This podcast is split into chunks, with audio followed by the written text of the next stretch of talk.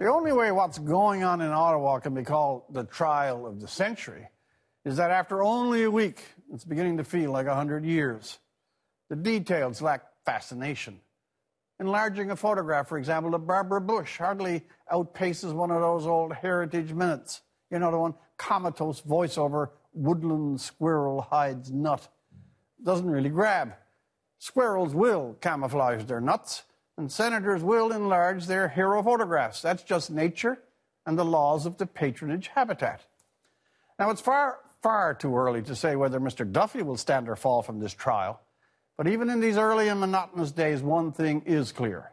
If even half of Mr. Duffy's defense holds true, the portrait of an elite body cocooned in a deep fog of soft, contradictory, and unenforced rules daily obscures its few remaining wisps of patronage or support. This was, the body recall, routinely since its birth, referred to as the chamber of sober second thought. Interesting that stress on sober. To claim a second thought, sober or otherwise, it is at least necessary to have a first one. And on the showing not only of this week, but all the many years before it, the Senate offers little claim to thought of any kind. Outside, it seems, how to spin its gossamer rules or use them as a blanket for behavior any normal citizen would think simply beneath him. The Senate reminds me of an old battleship that was decommissioned and sent out to be sunk, its day long past, the hulk useless and barren. However, when the Navy got the ship out to sea and fired salvo after salvo on its rusted and feeble hull, holes in it above the water and below, they couldn't sink the damn thing. No one wanted it anymore. It was good for nothing.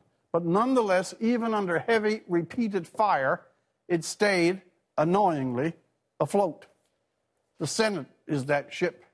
Its glory days are in the night of history. It's been for decades primarily a penthouse plum for party partisans, bagmen, the favored dog's bodies of big politicians, and a gold star retirement home for the idle and well nourished.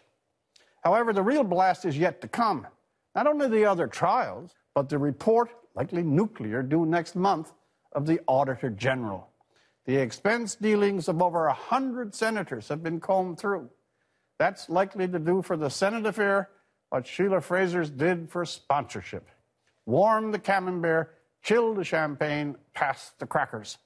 I suggest as epitaph, punctured by Duffy, sunk by the Auditor General. For the National, I'm Rex Murphy.